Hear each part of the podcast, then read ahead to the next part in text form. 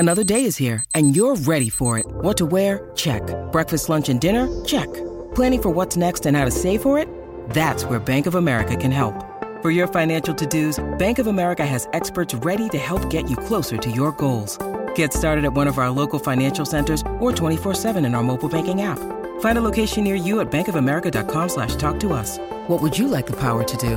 Mobile banking requires downloading the app and is only available for select devices. Message and data rates may apply. Bank of America N A, member F D I C. Look, Bumble knows you're exhausted by dating. All the, must not take yourself too seriously, and six one since that matters, and what do I even say other than, hey? Well, that's why they're introducing an all-new Bumble, with exciting features to make compatibility easier, starting the chat better, and dating safer. They've changed, so you don't have to. Download the new Bumble now. Families have a lot going on. Let Olly help manage the mental load with new cognitive health supplements for everyone four and up, like delicious Olly Focus Pops or Olly Mellow Pops for kids. And for parents, try three new Brainy Chews to help you focus, chill out, or get energized. Find these cognitive health buddies for the whole fam at olly dot com. That's O L L Y dot com. These statements have not been evaluated by the Food and Drug Administration. This product is not intended to diagnose, treat, cure, or prevent any disease. Enrico è con i suoi ragazzi nel piccolo teatrino. Teatro è ovunque ci sia un soppalco e la possibilità di esibirsi. Uno dei ragazzi, Yari, sta leggendo un foglio. E ogni notte, mentre gli altri dormono, io resto sveglio e non c'è mattino che non me ne penta.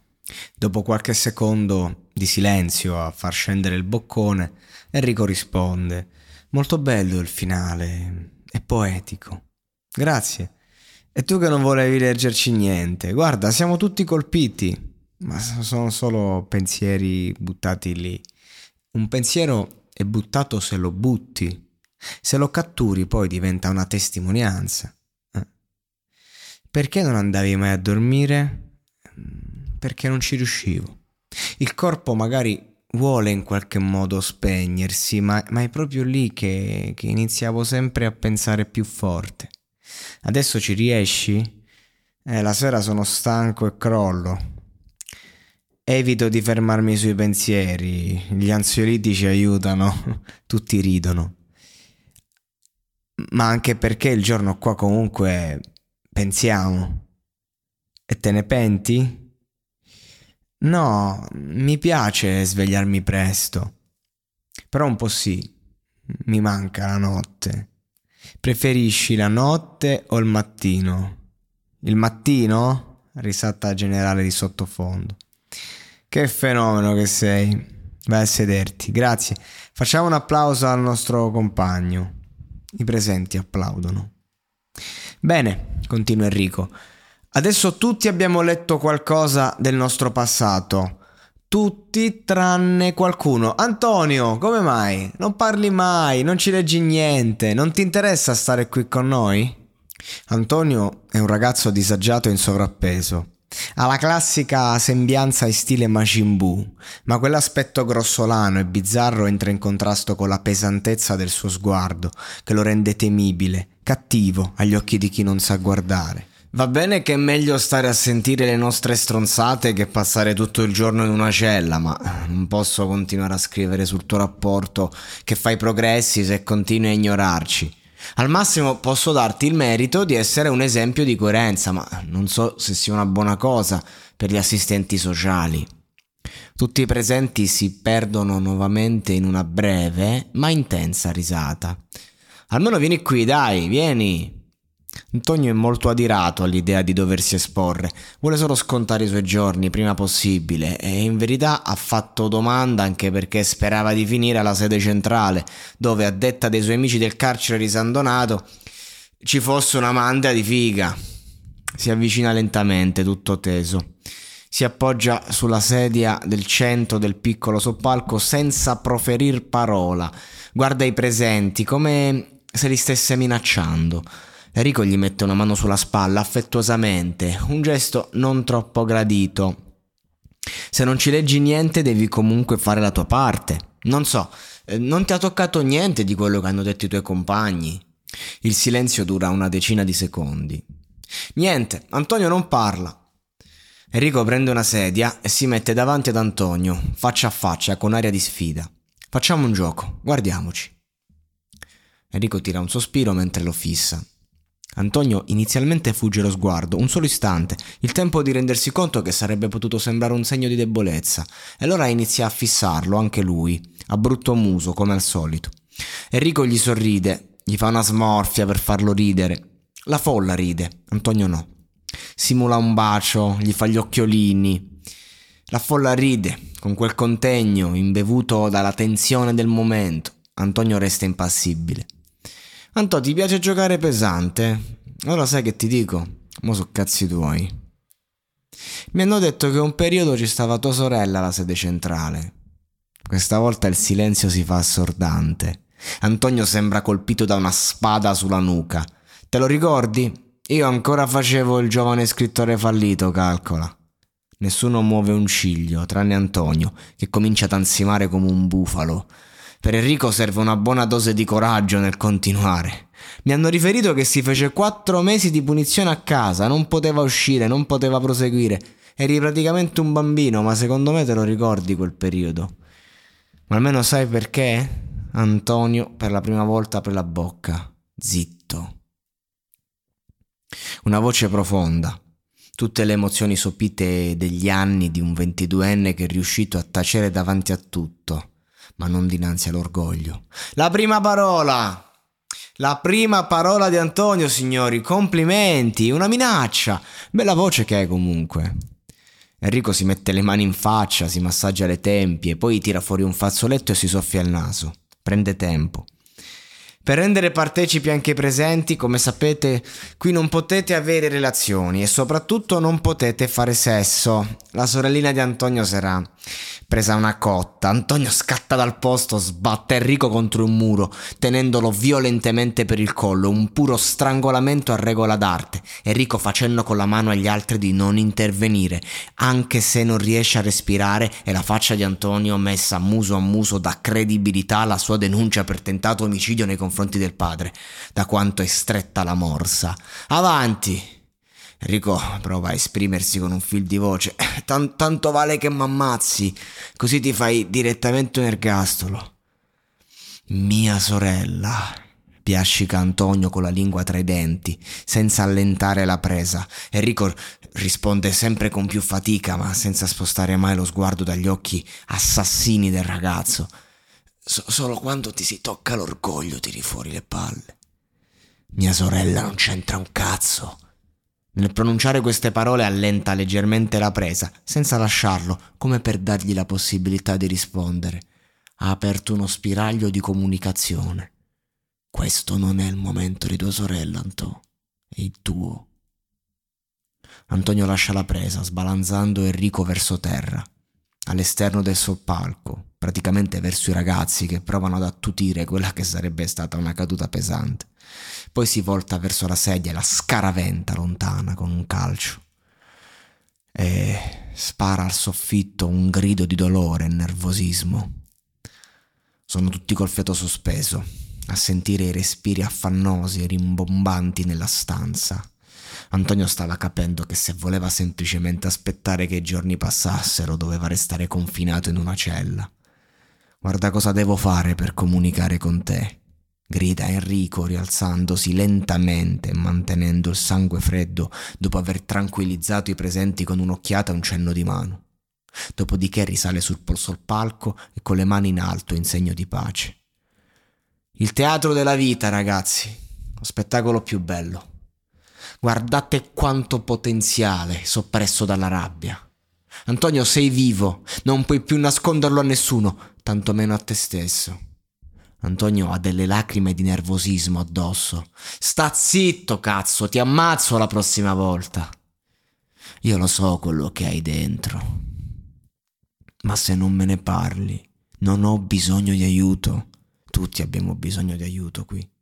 Non c'è niente di male, tutti ne abbiamo bisogno nella vita. Si sentono le chiavi girare nel portone. Riconoscere i nostri limiti è l'unico modo che abbiamo per provare a volerci bene, per smetterla di darci colpe che non ci appartengono e poi finirla di autodistruggerci l'esistenza. Federico entra nella stanza e osserva il tutto con gli occhi di chi ha capito e vorrebbe aver frainteso, ma la maglia strappata di Enrico, il clima di tensione circostante è inequivocabile. Che cosa sta succedendo? Niente, Federico, stiamo vivendo, imparando a vivere. Tu, com'è andato il tuo caffè? Continui a giocare con la vita dei ragazzi? Cosa mi hai detto prima? Di non screditarti davanti a loro. Ora esci fuori un'altra decina di minuti e non commettere i miei stessi errori. Federico se ne va indignato nella sua stanza. Stefano guarda il tutto estasiato. Non può credere ai suoi occhi. Enrico si avvicina ad Antonio che è in piedi al centro del palco con le mani in faccia. Gli prende la mano e la alza al cielo come fosse un pugile che ha appena vinto l'incontro della vita. Un applauso! La folla applaude, consapevole di aver vissuto un'esperienza irripetibile. Federico è sul balconcino della sua stanza. Enrico lo raggiunge ancora affaticato.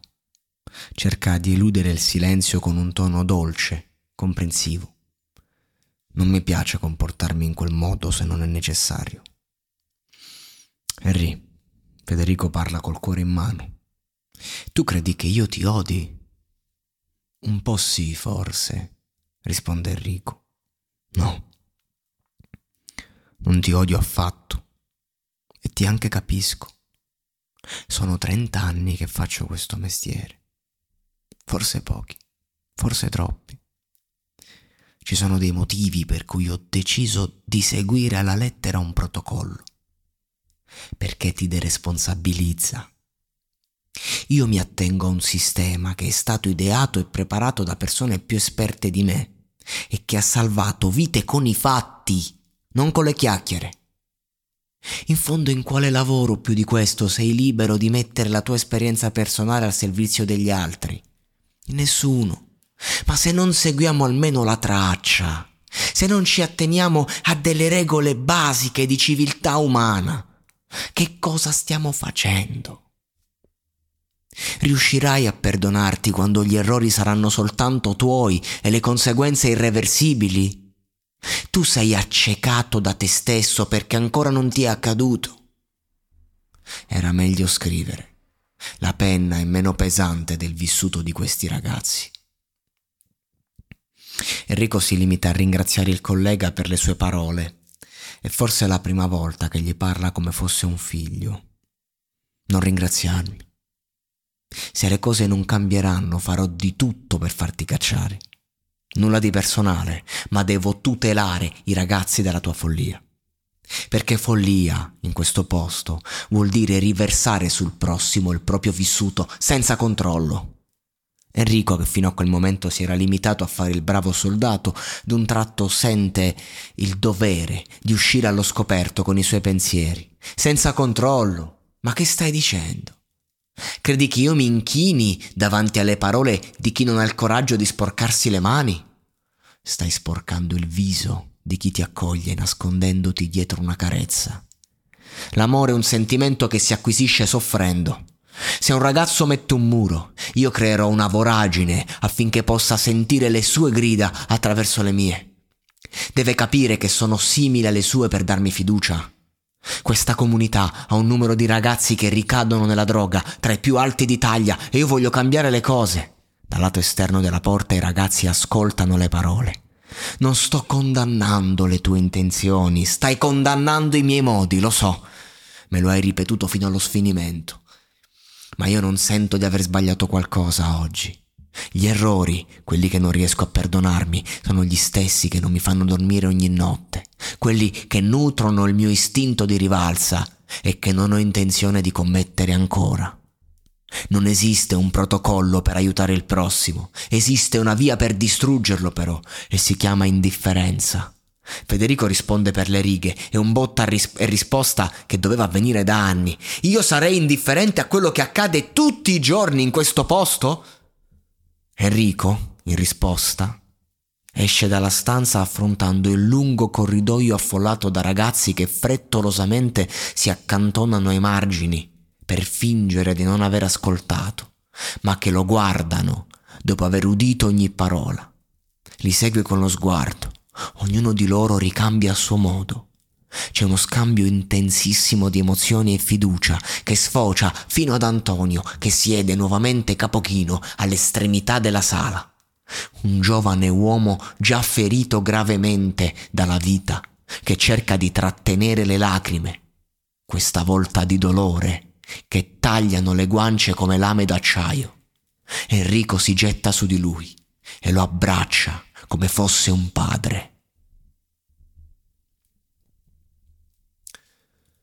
La notte mi avvolge tanta malinconia, come se la fine del giorno mi ricordasse la fine della vita. Pagliaccio, la guerra ha imposto il trucco in volto, vagando contro il sole, conoscendone il prezzo, tutto il giorno, l'oscillare del pendolo. Alle tue domande hai risposto, per questo di sera la quiete al suo costo. Respira di gusto. Era più facile un tempo. Se solo sapessi quanto ti capisco. Sempre gli stessi. Alla fine del giorno.